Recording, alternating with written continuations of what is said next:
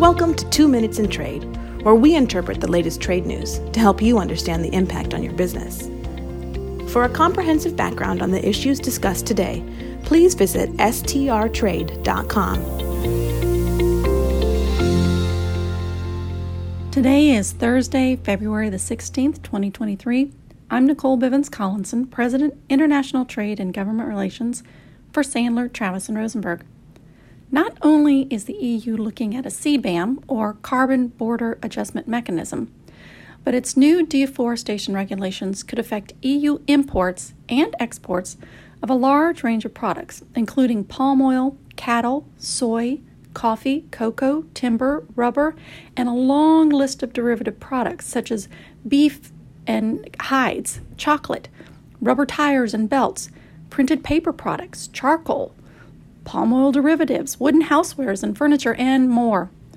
So, companies sourcing or exporting covered goods will need to ensure and prove that those goods were not produced on land that was subject to deforestation or forest degradation anytime after December 31st, 2020. The regulation is expected to enter into force sometime in 2023, starting with an 18 month implementation period for the larger firms and a 24 month period for small and medium sized firms. Companies will not be allowed to sell products in the EU or export them from the EU without a due diligence statement with strict traceability requirements.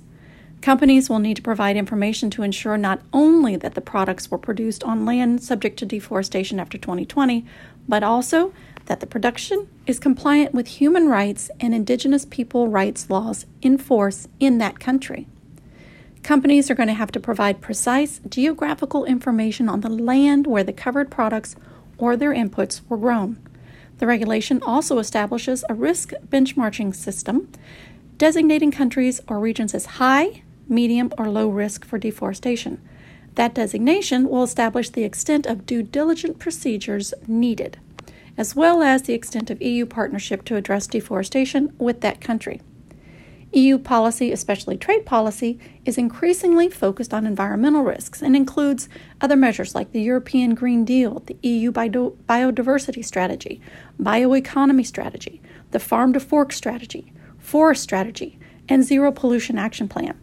So, if you're doing business in the EU in any of the covered products with inputs at any level originating in any country deemed by the EU to be at high risk for deforestation, it's important to understand in advance the likely effects on imports, exports, and investments. It's only a matter of time before the U.S. applies similar measures, too. With professionals in nine offices, Sandler, Travis, and Rosenberg is the largest international trade, customs, and export law firm in the world. This is for informational purposes only and is not legal advice. The hiring of an attorney is an important decision that should not be based solely upon advertisements. Ask us to send you free written information about our qualifications and experience. Email us at messages at strtrade.com.